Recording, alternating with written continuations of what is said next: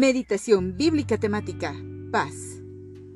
Paz es el estado de armonía, tranquilidad o quietud personal, social, o el estado de seguridad u orden dentro de una comunidad provisto por la ley o la costumbre. También habla de paz internacional, que se refiere a un periodo de concordia mutua entre gobiernos o estados. Segundo libro de Samuel 7:11. Y a ti te daré descanso de todos tus enemigos. Job 5:23. Pues aún con las piedras del campo tendrás tu pacto, y las fieras del campo estarán en paz contigo. Salmo 37:11. Los humildes poseerán la tierra, vivirán en paz y prosperidad. Isaías 26:3. Tú guardarás en perfecta paz a todos los que confían en ti, a todos los que concentran en ti sus pensamientos. Isaías 11 del 6 al 9. El lobo vivirá con el cordero, el leopardo se echará con el cabrito, y juntos andarán en el ternero y el cachorro de león, y un niño pequeño los guiará. La vaca pastará con la osa, sus crías se echarán juntas, y el león comerá paja como el buey. Jugará el niño de pecho junto a la cueva de la cobra, y el recién destetado meterá la mano en el nido de la víbora. No harán ningún daño ni estrago en todo mi monte santo, porque rebosará la tierra con el conocimiento del Señor, como rebosa el mar con las aguas. Isaías 32:17.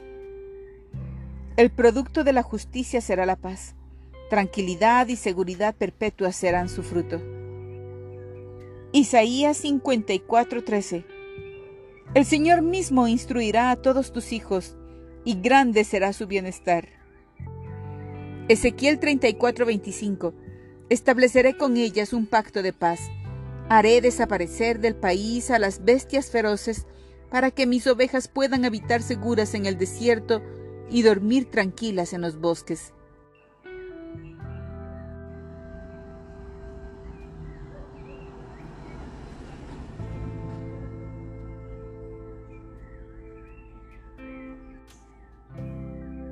Ageo 2:9. La futura gloria de este templo será mayor que su pasada gloria, dice el Señor de los ejércitos celestiales, y en este lugar traeré paz. Yo, el Señor de los ejércitos celestiales, he hablado. Mateo 5:9. Dios bendice a los que procuran la paz, porque serán llamados hijos de Dios.